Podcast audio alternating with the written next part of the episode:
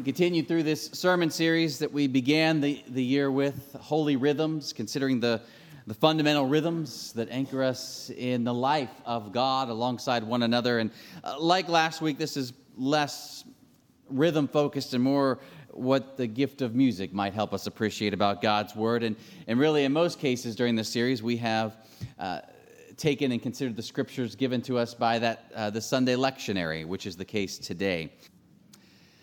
Name that tune, originally by Dolly Parton, done afresh by Whitney Houston for the Bodyguard soundtrack. I Will Always Love You. Yeah, that remarkable anthem to love eternal.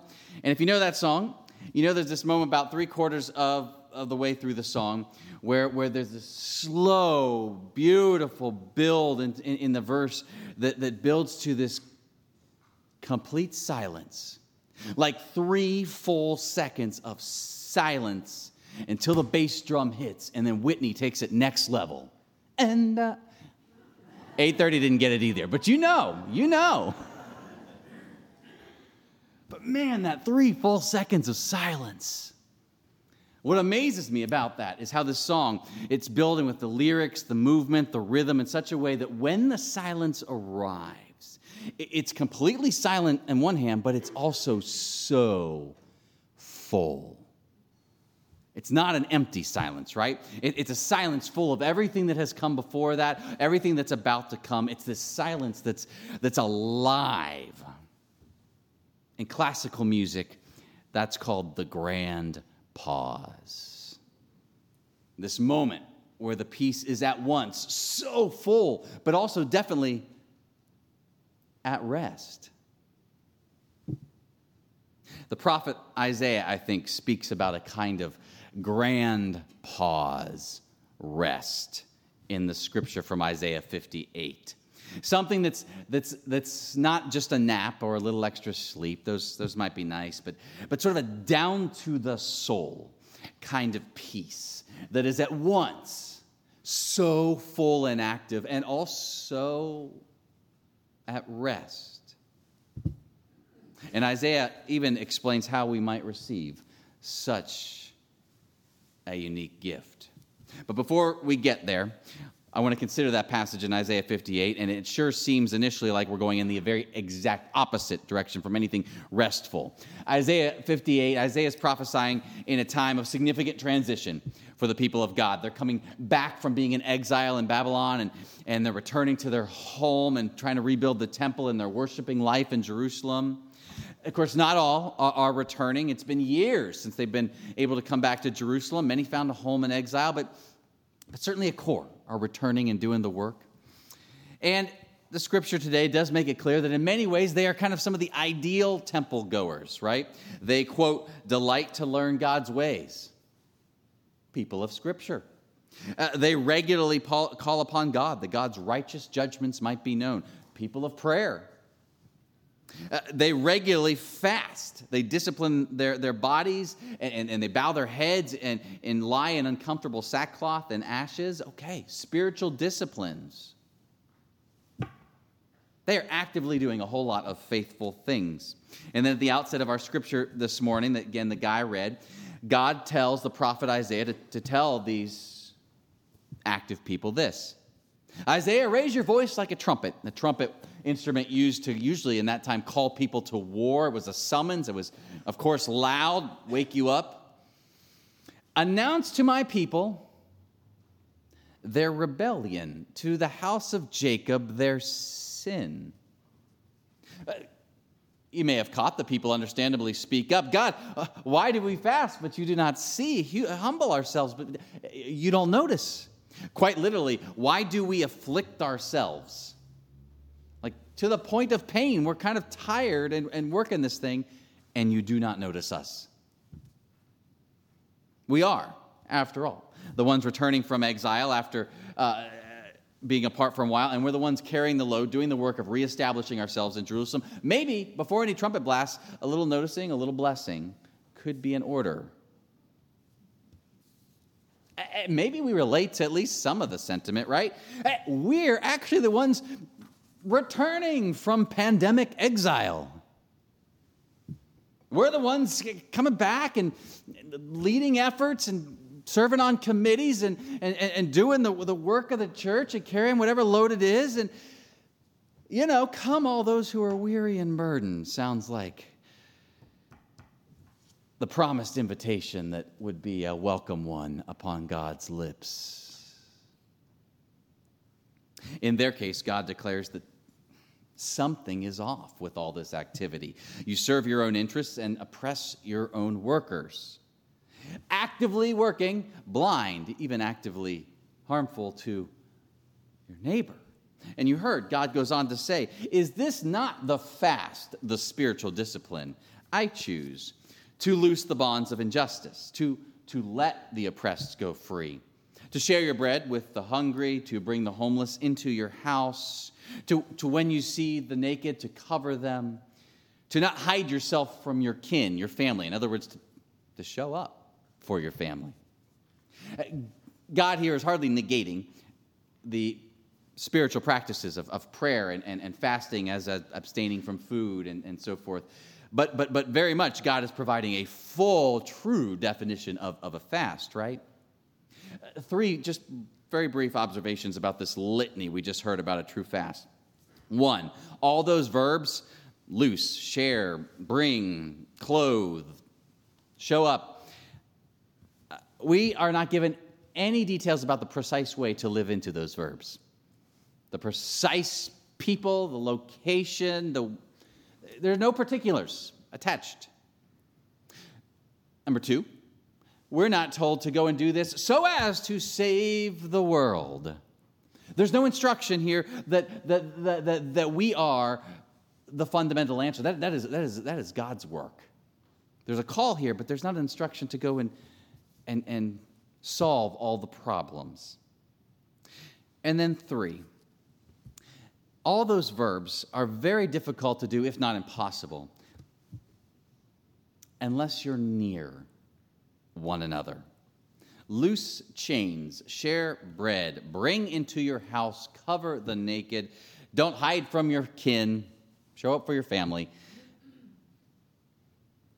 The same point's really implied in that passage we heard in Matthew where Jesus says, You're the salt of the world.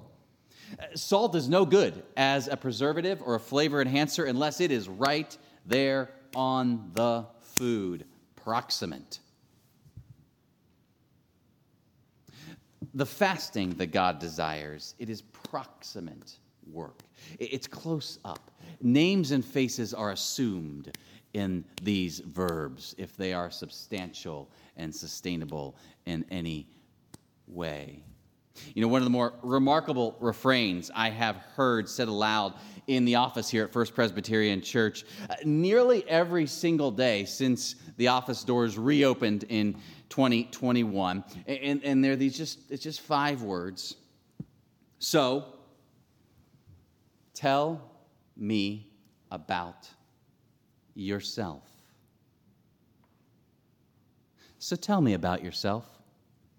Often, where my door is, it's the voice of Christina Bondison, our office manager.